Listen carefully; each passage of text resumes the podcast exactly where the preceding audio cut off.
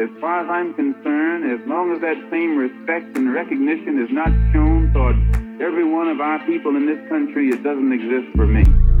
And during the few moments that we have left, we want to have just an off the cuff chat between you and me. Us. We want to talk right down to earth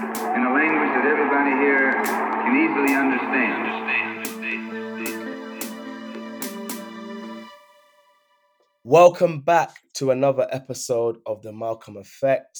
Today is an interesting conversation. All my conversations have been interesting, but I think we're not, I don't often speak about faith on this podcast. I have done a podcast speaking about is Islam an anti black religion with um, my cousin and, and close friend, Mustafa Briggs. And today we're addressing what I think is the right time to address it. And I'm glad to have with me Yahya Birt as my guest. Please welcome to the Malcolm Effect. Hello to you, uh, Momodou, and to your audience. Assalamu alaikum. Uh, peace be upon everybody. Hope you're all well. Thank you, thank you. Wa alaikum assalam and peace and blessings be unto you. Okay, I mean, you know me, I don't shy away from getting into it sometimes on Twitter. And this is something I've spoken about for quite some time, actually. It was a trend I noticed quite way back, and I called it an intentional alignment by a specific scholarly class with right wing conservatism. And in doing so, I found people were trying to understand Islam or to prove that Islam is at least politically more aligned to the right. And obviously, that immediately raised alarm bells because I'm thinking to myself, okay, what does that mean when all too often those on the right, racist, anti black, are reactionary? So, and then it made more and more sense when oftentimes the people who who were espousing those views or trying to prove that alignment were often white converts. But this was me just speaking on Twitter beefing people on Twitter. And then I'm glad I came across this article, which is enti- which is titled "The Unbearable Whiteness of Being: Convert Leaders in the West and the New Ethno Nationalism." So before we even get into the substance and the juicy parts of this article, because I feel Yahya has put to pen and encapsulated so much of what I've been trying to say. Talk me through the title. Well, to be honest, the title was a bit of a joke on on the film, Milan Kundera's film, The Unbearable Lightness of Being. Yeah. And I got some flack for that title, but it was too good.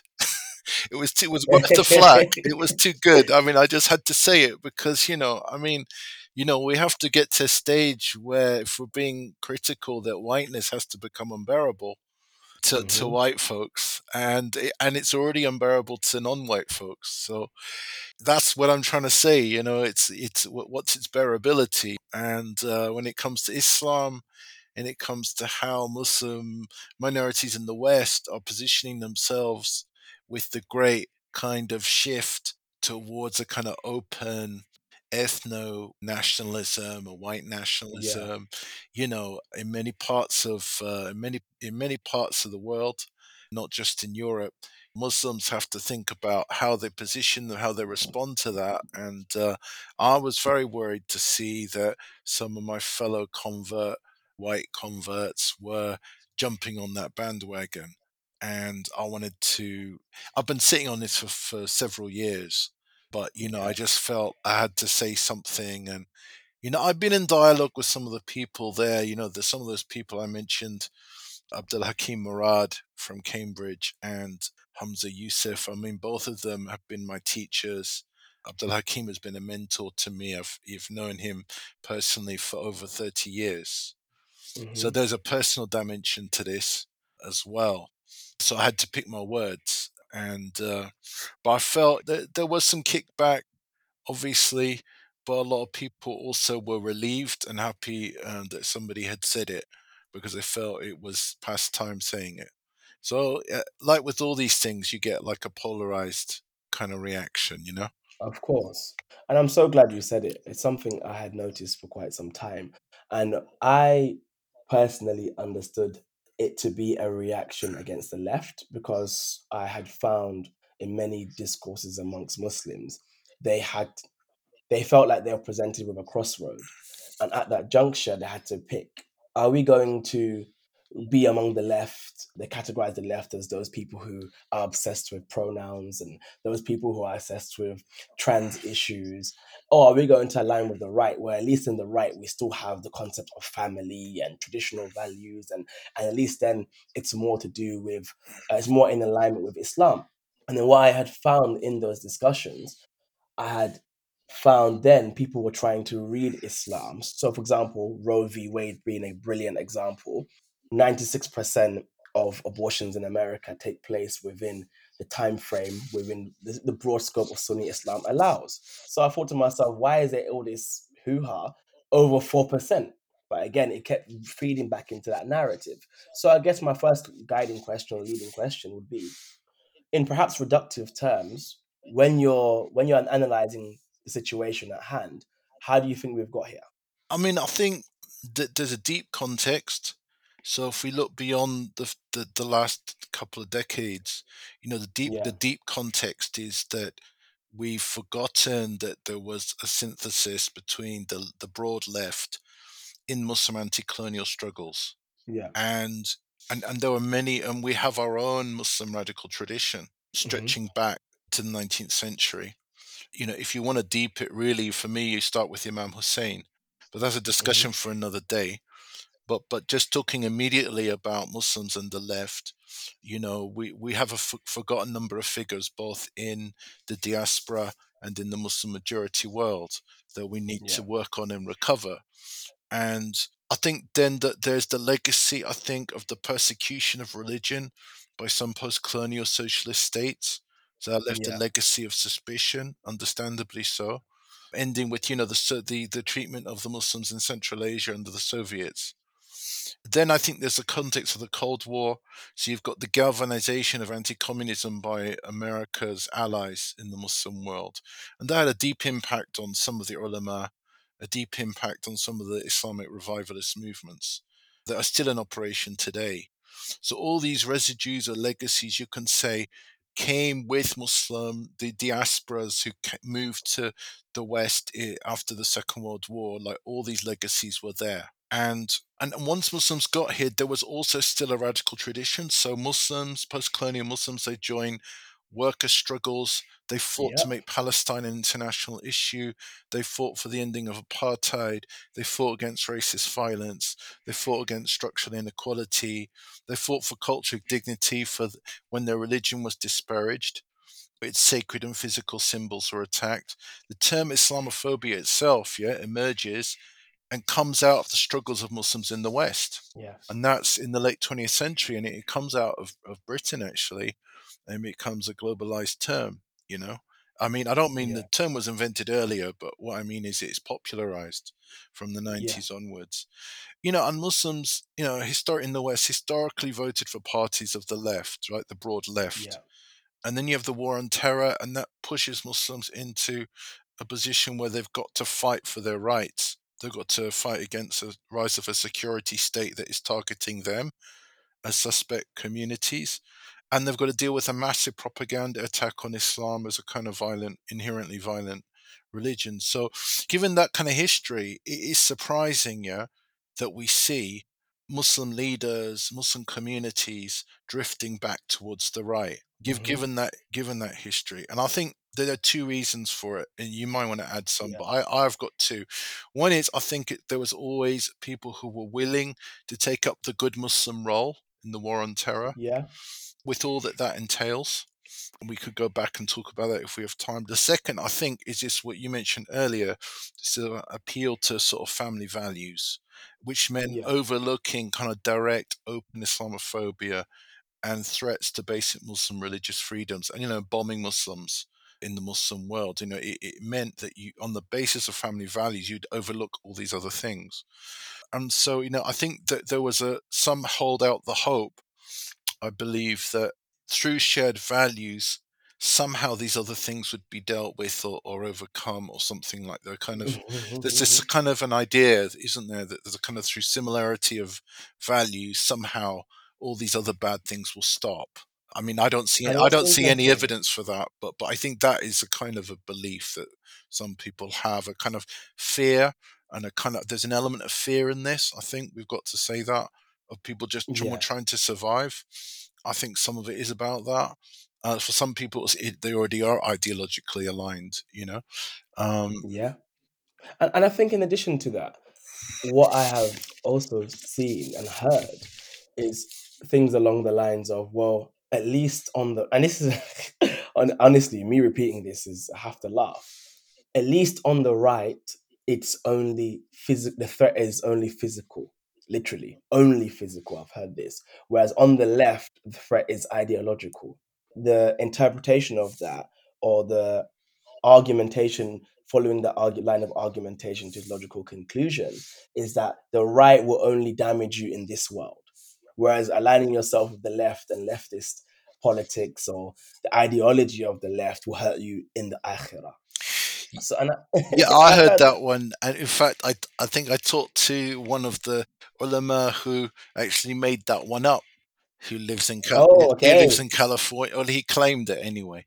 Um, he yeah lives in California, um, teaches at a certain college there, and um, you know, I, I I don't know what that means. I mean, I don't think I think that's like a throwaway line. Uh, honestly,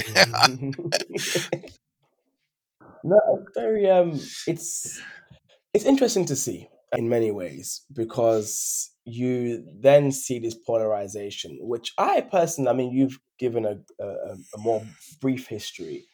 I would say, in many ways, I locate these these debates or these divergent opinions in a crisis of modernity, and I think there's a crisis of modernity. So, and and people, Muslims, like men, like all of us, are struggling to grapple with this crisis of modernity. Hmm. So then you find a drift to a, a appreciation of an admiration of figures like Jordan Peterson because for example he's you know he's the you know okay but the west did this but you know look at all the good things they do.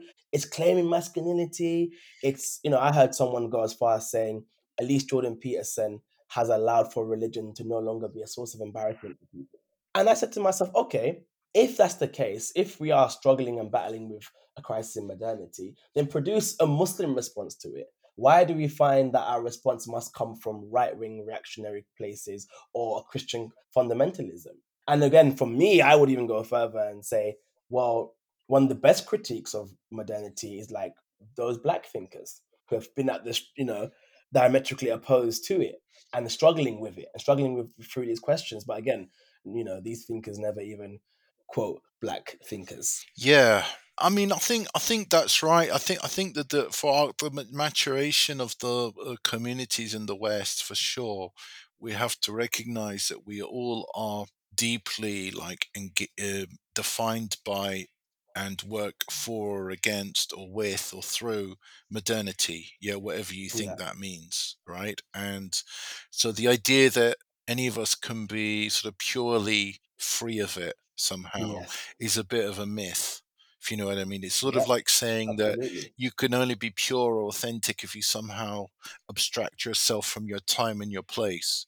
You know, that's Yeah, not my understanding of how the deen is supposed to work. The deen isn't supposed to be abstracted from time and place, but it's interpreted through time and place in each in each time and place as universal tradition yeah it's if it's for all times and places but still in your moment you're making sense of it in your time and place so this idea of kind of abstracting ourselves from the West and from modernity, I think, is a kind of comforting myth that that we are telling ourselves at this stage of our uneven development.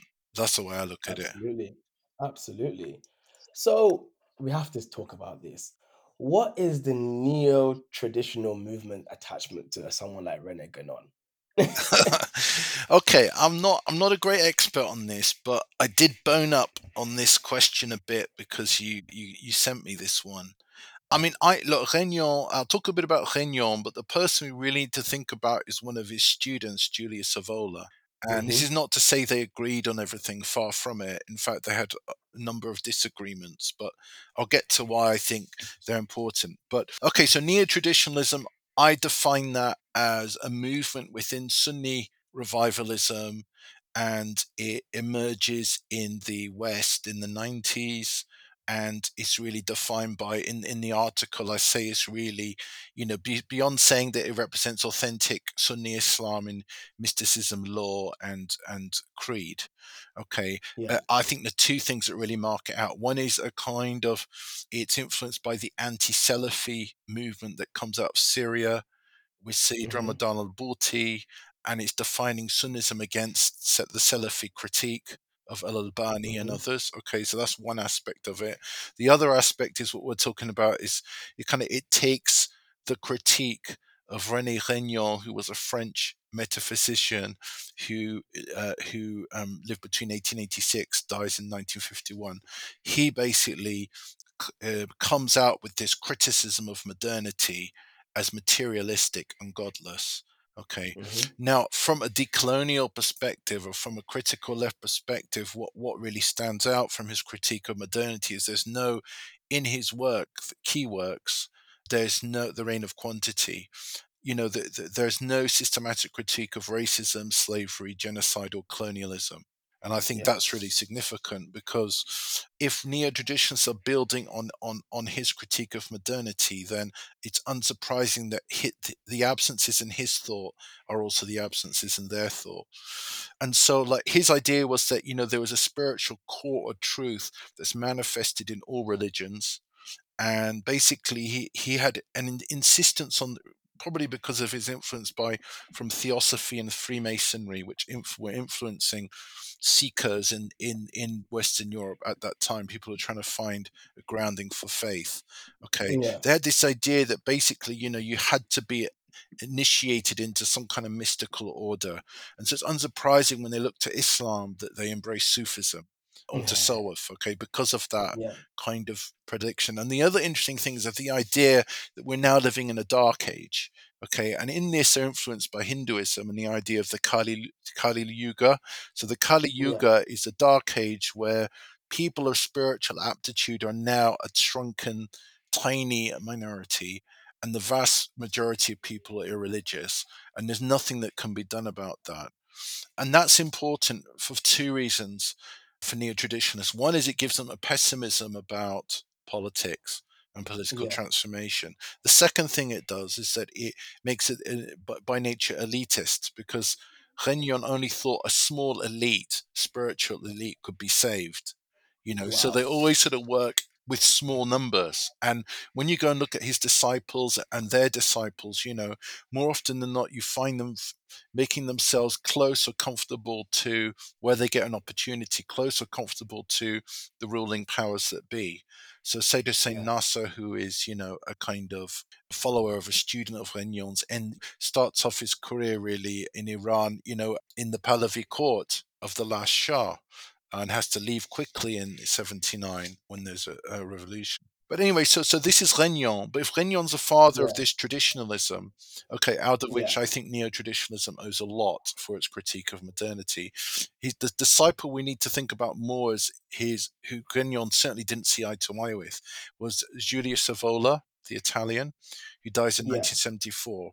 So the thing is, like, he's really the father of political traditionalism. And, and Yeah. what's really important about him is that he he develops a critique of Mussolini's fascism from the right, not from the left, from the right. Okay. Okay, so he says basically that you know it's it's it's too much of a mass movement, and he really believed and in true that there has to be a kind of aristocratic warrior class that has to lead Okay. society. Okay, and and and basically that this this warrior class would be the ones who would fight for the survival of traditionalism and would protect it in the modern world. And so you can see how that becomes more political. The parallels are striking. Yeah, so it, and it becomes now what's really amazing about Evola is that because he kind of was a critique of Mussolini and a bit of a critic of the Nazis from the right, he's kind of Yeah. recuperated after the Second World War. He's not tainted so much by them, and he becomes Mhm. influential in in in right radical right circles in Europe. In the post-war period. But what's really fascinating is that in the current wave of ethno-nationalism, some key figures have been influenced by Evola. So Alexander Dugin in Russia, um, Olavo took Carvalho in Brazil, who who was a right hand man to Bolsonaro, and Mhm. Stephen K. Yeah. Bannon, who obviously was brought into the Trump administration, you know, Yeah. when when they started in the in 2016, and runs Breitbart, and you know has been behind a whole lot of of dark stuff. So the thing is, is that when I Abdul Hakim Murad, you know, he in a 2016 lecture, he kind of tries to recuperate elements of Evola. So he kind of while he kind of you know says look i don't agree with his racism and i don't believe, agree with his quasi-fascism you know he does agree with evola that it's a loss of identity in modernity that accounts for racism and islamophobia so what that does it sets a scene to recover identity to recover identity i.e to lose your racist values you have to be more indigenous. So you know you have to stick to your traditional values. So instead of equality you embrace hierarchy. Instead of celebrities you embrace true heroes. Instead of deracination, you embrace national identity. So, like you see, there's a kind of like an inversion uh, going on here. The other thing I should say about Evola is he actually does a double a bait and switch. So he actually really criticizes the the fascist classic fascists for color for color racism, but then he Mhm. replaces it with a kind of I would call it a kind of deep spiritual racism. It's not it's the, it's it's the the problem of men's souls, not so much their appearance and he still reinstates a hierarchy between Aryans and non-Aryans, you know, particularly the Jews and, and black peoples of Africa. So, you know, he it's like he says, I'm not racist, but I'm this kind of super racist, I guess, is the way to look at it. And so, you know, that that even people today are trying to re- rehabilitate Evola in Muslim circles amongst converts. Yeah. They're glossing over this aspect of Evola's support for a kind of, I call it a kind of spiritual metaphysical racism. I mean, my lens, obviously, I mean, I'm, a, s- you know, s- unabashedly, unashamedly, I draw on a lot of uh, Marxist critique of society. Yeah. Um, and I think it's important here when we think of how do you think a class dynamic plays into these factions, Well, I think if you think there is one at all? No, no. I think that clearly, like neo traditionalism, and I speak as somebody who was involved in it. You know, it's always had a middle class kind of upper class kind of appeal, hasn't it? You know, if you contrast it with Salafism, Salafism in the same period was a much had a much broader working class appeal, I would say, than neo traditionalism. And I think that's obvious from the, the way they pitched their appeal and everything. Yep. And And the prices of their rihlas. yeah, look, you know, that's that's that's a simple way. Cost it, cost it. How much are they charging? You know, and you know, when I came to the deen, you know, back in the late eighties, you know, in Britain, you know, all of the main movements that were catering to the to, to the migrants who came over to Britain, you know, they were Yeah. all like I would call them all everybody pitching in Mhm. and and making do. Nobody asked for money, but it was understood that everybody would give something privately. You know, it wasn't like religion as a business like nowadays. Like everything has a price, and we don't know the value of everything, and everything costs. Yeah. You know, it, it, there was true solidarity.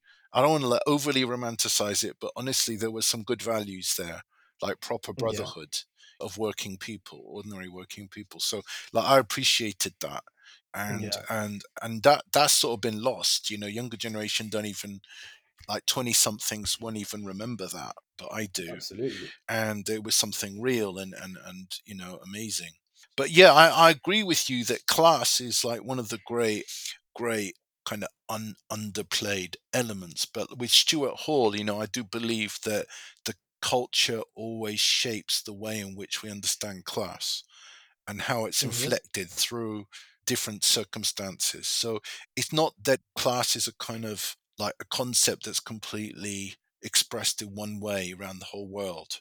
So I think, Of you know, like Stuart Hall always kind of like drew our attention towards looking at it in a kind of nuanced way. But the Absolutely. And I, I, I'm a great fan of Stuart Hall. So yeah. but yeah, this the the neo traditionalists for for sure. You know, th- this is not a, m- a movement that is known for its radical street activism, or you know, if anything, it's not known for you know doing a huge amount of massive philanthropy and social work, you know. It's Yeah. always been focused on, you know, in the first stage on education, uh, a small scale education, and then it's been focused on, you know, I guess after 9 11, it was focused on public outreach, and then it became, in, you know, entangled into politics, really. So Hamza Yusuf joins the Trump administration Quango, which was the Commission on Inalienable Rights, which Yeah. was basically designed to take the America's culture laws into the Constitution, into constitutional law. Of course, it was advisory and nothing happened, but you could see the intent. Um, you know, if you read the report, it was Yeah. kind of trying to rejig the hierarchy of rights so that you know all of a sudden, rec- you know, more recent rights, the gains from the Mhm. civil liberties period would be downgraded, and religious rights would be put, you know, back to where they belonged, and and that kind of thing. But again, I think that joining the culture war in that combative way, I think is is is not something that uh, I think Muslims of the West should be doing. Um, Exactly. yeah. But you've laid out, and we've spoken about like this ethno nationalism. I mean, you know, in order to reclaim, you know, personhood in a full way, we have people have decided that we have to lean into ethno nationalism, and you know, they speak to the degeneration of culture. I mean, that that becomes manifest, for example, in Hamza Yusuf's RIS comments, in which when he's explicitly asked about state sanctioned violence against black folk, he almost wants to not have that conversation and speak about black on black crime. And then he mentions the fatherless households and you know the usual right wing quotes, which are which are you know uh, have been heavily disputed, refuted, and and can be found you know online in many places. I say that to say, when we think of the securitization of of Muslims in the UK, the term British values then becomes a its relational opposite. What do I mean by that?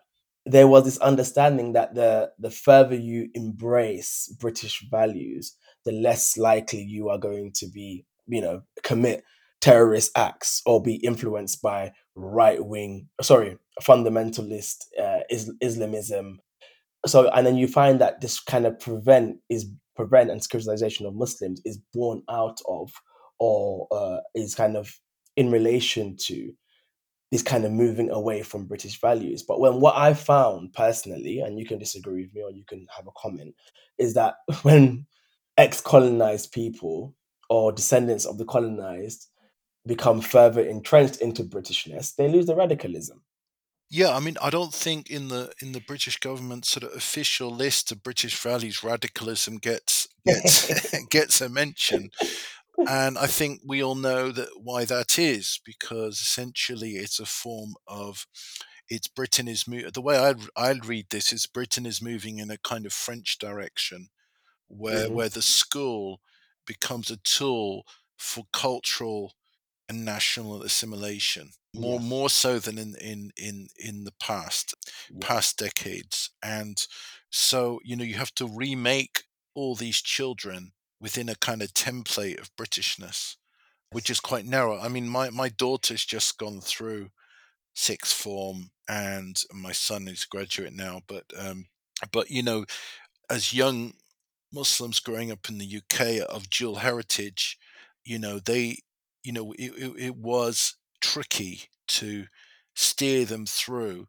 the, the real propaganda that, that they had to face Yeah. in citizenship studies, in religious studies.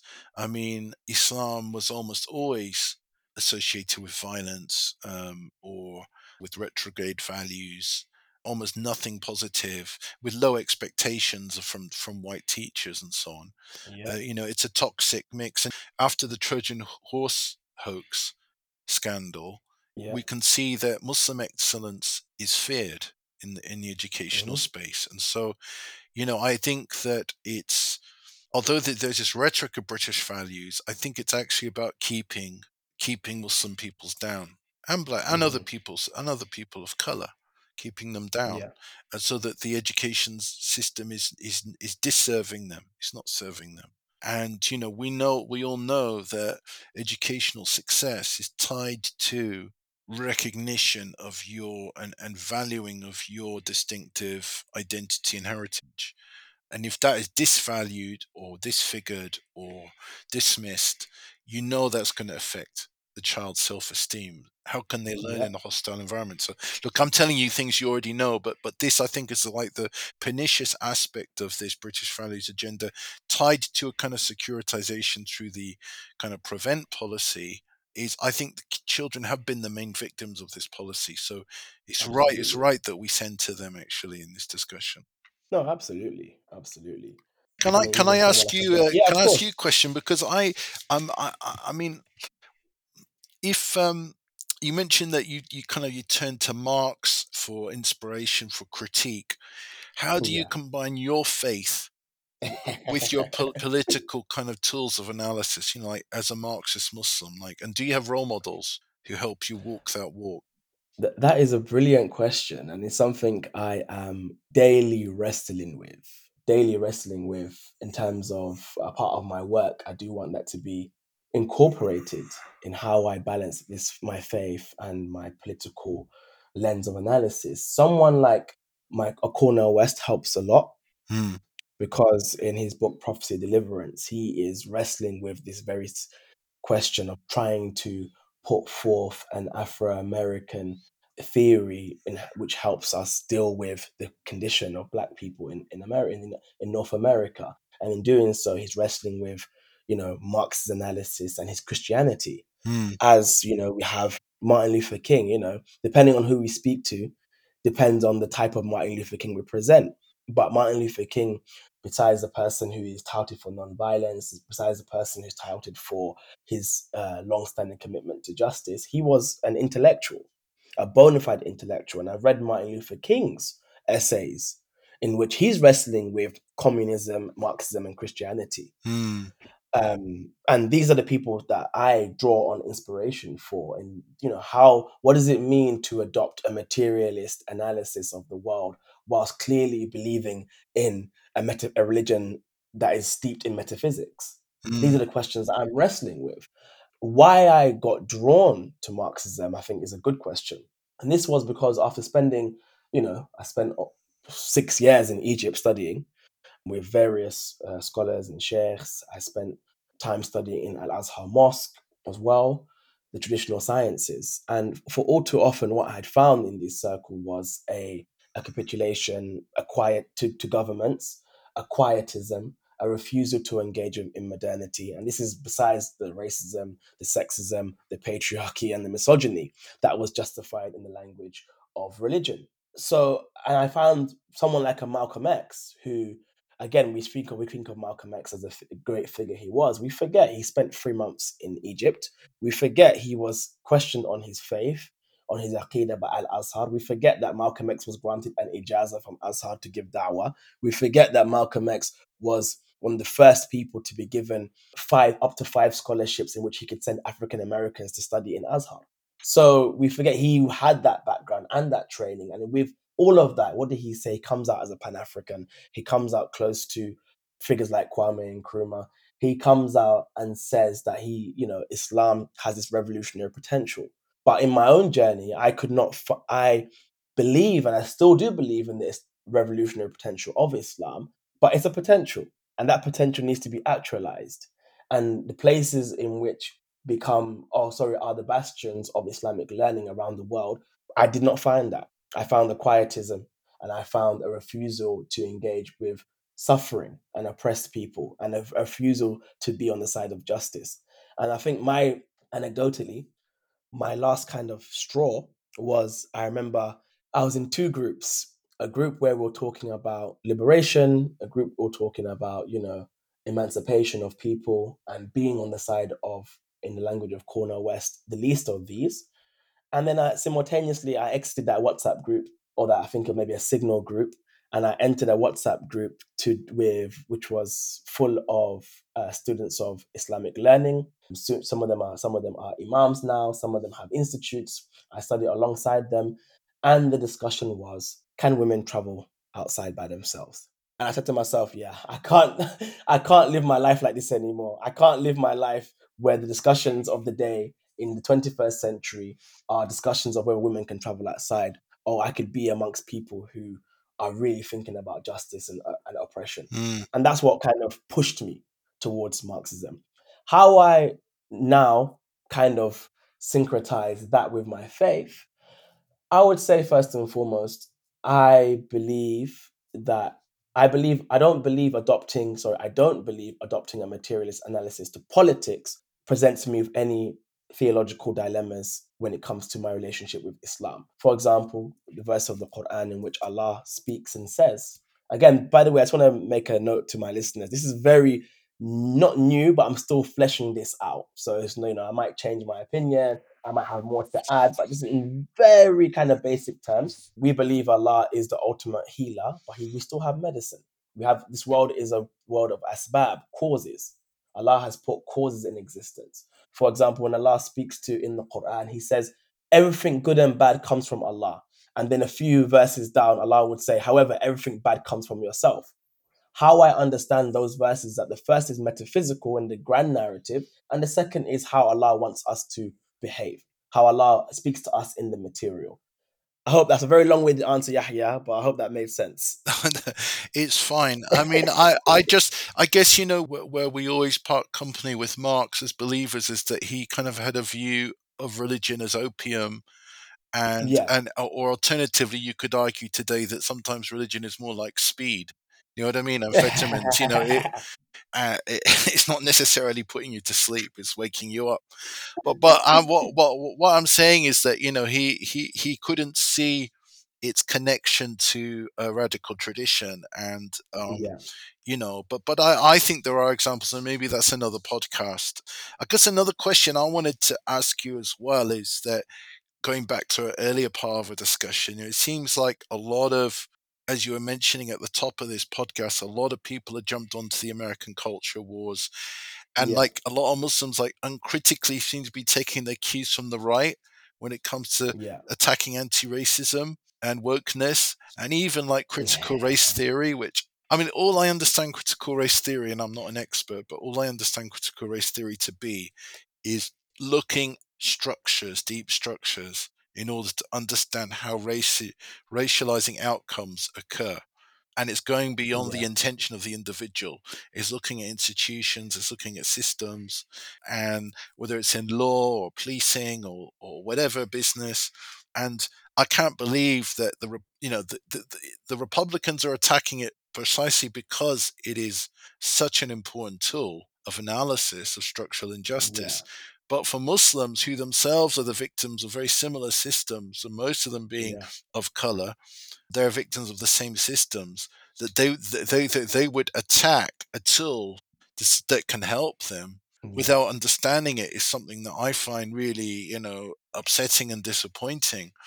And in your experience, because I know you said you do a lot of stuff on Twitter, what do you think the best way to counter this reactionary kind I mean, of tying in, tying it to the last question and what you said, I think ultimately the greatest tools that I, I, I deploy Marxism is thinking things about that, thinking things dialectically.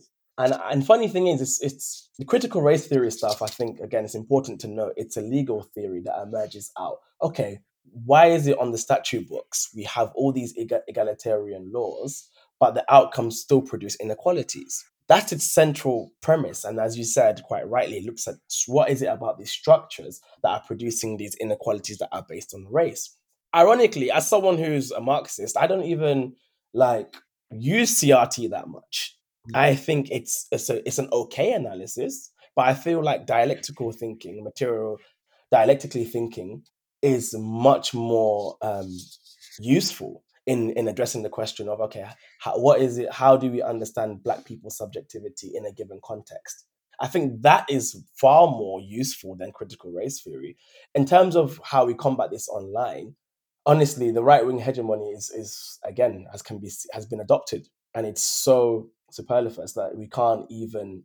I don't know. I don't, I don't say it's insurmountable. I definitely think it's surmountable, but at this moment in time, we are, you know, me, as I said, that someone on the left, we're at the back foot, yeah and I think, and I, and I think and the left don't do themselves any any favors because they want to argue over things like, you know, things that are not so important for No, I, I, the I think the left, you know, the the crisis of the left is is obvious, and and and, and Yeah, one of it is is lack of imagination, and and, lack of big big thinking, big Yeah. picture thinking.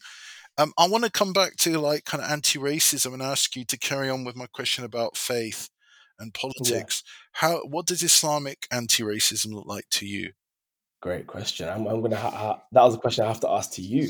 Well, well do, do, do you want me But, to um, do you want me to, to say what I think it could look Yeah. like, and then you can disagree or chip in or, or whatever. Yeah. I th- for again, like you said earlier, this for me this is like a work in progress. Yeah. So you know, I I um the the reason why I think this is important because there's a younger generation in Britain and in America who are co- going back to anti-racism. They're embracing Yeah. uh, in the wake of Black Lives Matter global movement. They've embraced, and before that as well, because of Prevent and, and things like this, they've embraced. But you know, it's a very secular in its tone. There's very Yeah. little religious reference. I mean, I would call it Mhm. something like a kind of Bismillah anti-racism you know, you you happen to be Muslim, you say Bismillah, but then like it, you can't see you, you have no reference. You know, you you haven't Yeah. done any work to connect your faith to your po- politics, and and I think it's important to do that, like Shariati did. You know, Shariati encounters Fanon. Yeah. You know, he he's in Paris, he studies sociology, but he makes an effort when he goes back to Iran to put it into the, the language of the people. He talks about Mustadafin, the, you know, the oppressed Yeah. of the earth. He makes an effort at translation, and that's why I'm concerned with. We should be making that kind of an effort, and that's Yeah. why I insist on on like thinking this through. So I think you know, like okay, in terms of anti-racism, there's homework. You know, you got to work on yourself. There's Yeah. pe- working with people, and there's structural work we're talking about Yeah. before. But in terms of homework. We can think about the West African tradition, like uh, you know more about this than I do, probably. Ahmed Bamba, talked about s- racism as a sin of istikbar. So racism Mhm. is a sin of pride. It, it comes out of pride, and the, the narrative of Satan and and, and his response to Adam. Okay, that he he claims superiority on being made of fire. Adam is made of clay, so he takes an inherent quality and he, he makes it the basis of superiority. And so you know, in the in the in the in the context of anti-colonial resistance to French racism, Ahmed Bamba connects that narrative to makes Mhm. racism a sin of pride. So I think mm. that's very interesting. We can do spiritual work as individuals, white folks need to work on themselves and we need to work against, you know, pride. And so that for me that's homework. That's something you do, you work on yourself. You know, you, you you work on people. And then I think, you know, you have to look at I think structurally, you have to look at white supremacy or world white supremacy as Malcolm called it, you know, as a kind of taghut. And, Mhm. and I do think taghut is another key concept. Taghut, and I here I'm not leaning on classical Sunni Islam. I'm leaning on onto the anti-colonial Muslim thinkers. I mean, today they're called Islamists, but Yeah. they extended the idea of taghut to include, you know, things like, you know, the idea not just that it's a false idol, but it's a system of tyranny and oppression. You know, a Yeah. system of oppression or opposition, trenchant opposition to God and His Prophet. Now, the fact that Taghut is extended politically as a concept in the anti-colonial period, I think is something very important, and that I think you know Yeah. we we should take from that because I think if if white supremacy is the Taghut, then in Islam the DNA of Islam is iconoclasm, and we have to knock that idol down. And so, you know, for me, then that language plays directly into an abolitionist commitment. You know, if, if I'm a white abolitionist, I want to abolish my own identity and I want to at least to reduce it in the world. I have to have a commitment that one day there'll be a there could be a post post white identity. Yeah, that you have to have a commitment to that. And I, I think yeah, I think that's the job of um in many ways white people should do that work. So but but I you have to I have to be able to I I have to make I have to be able to make I have to think of an alternative. If you see what I Yeah. mean, you can't walk into quote unquote a void, can you? You can't offer people nothing. You have to say, well, what what were we before we were white, and what what would we be after we are white? I'm not saying you what you were before is what you would be after, but it's it's Yeah. it's to help your imagination, isn't it? To say, well, there was connection of language, history, culture, and so on Yeah. before colonialism and chattel slavery and and everything else. I, I think the other thing intellectually, I think a couple of things I would say with anti-racism. I still think the secular left sees Muslims just as victims. And they Mm. don't see us Yeah. as agents, people who could be actually equals in analysis and in conversation. It's sort of like they Okay. they I I don't think we're seen as equals. And I think, you know, we need to have a more grown up relationship, a more honest relationship. And so if we bring a bit of our faith vibe into anti racism, they should that should be okay. If you know what I mean. If we say takbir think that's yeah, occasionally, do you know what I'm trying Yeah, to say? no, I, I agree We with you, need to mix it up. I was saying, They need to be what I happy. was saying is no, no, I agree with you. I think what I'm saying is again, so those people who like on the left who just have this, you know, who lump all religions together and see them as like the scourge of the earth. I think again, they're not even dialectically thinking about religion. I think uh, religion can either be a source of revolution or it can be a source of quietism, and I think Islam definitely leans towards a revolution. So absolutely, I agree with you on that. And I think a quote I was reading recently, ten thesis on Marxism decolonization. It said a political, cultural, and ideological struggle must be waged against structures of racism and patriarchy and must be treated with as much importance as the class struggle. I would also add to this a religious struggle as well. Hmm. So I still think that conversation is yet to be to reach its fruition, isn't it? I mean, I still think Yeah. we're at the early days of that, but I, I would like to see that. You know, perhaps our analysis of racism would be a little bit would be to extend it as well back in time, Mhm. to back into Christendom, and to understand that you know that's where Islamophobia, anti-Semitism, and anti-black racism kind of slowly emerge out of scriptural resources of Christendom, and how they emerge Mhm. into the early modern period. So you know, there's lots of work to be done on I think, understanding the origins of racism, how racism is inflected through culture and civilization, as well as through phenotypical, you know, skin color based racism. You know, all Yeah, these things come together. So, in that, there's plenty of room to see how something like Islamophobia works with the racializing logic. absolutely. So, I think, you know, we still need to have those kind of debates. Um, and I'm sure you're well poised, inshallah, to make a good contribution in this regard. As are you. I've really enjoyed this conversation, I think we, have to have another one. But I, I said 15 minutes, but I think I want to still ask this carving out of this American, Euro American Islamic identity. How do you feel anti-blackness plays, if at all? it's clearly it's it's it's clearly important.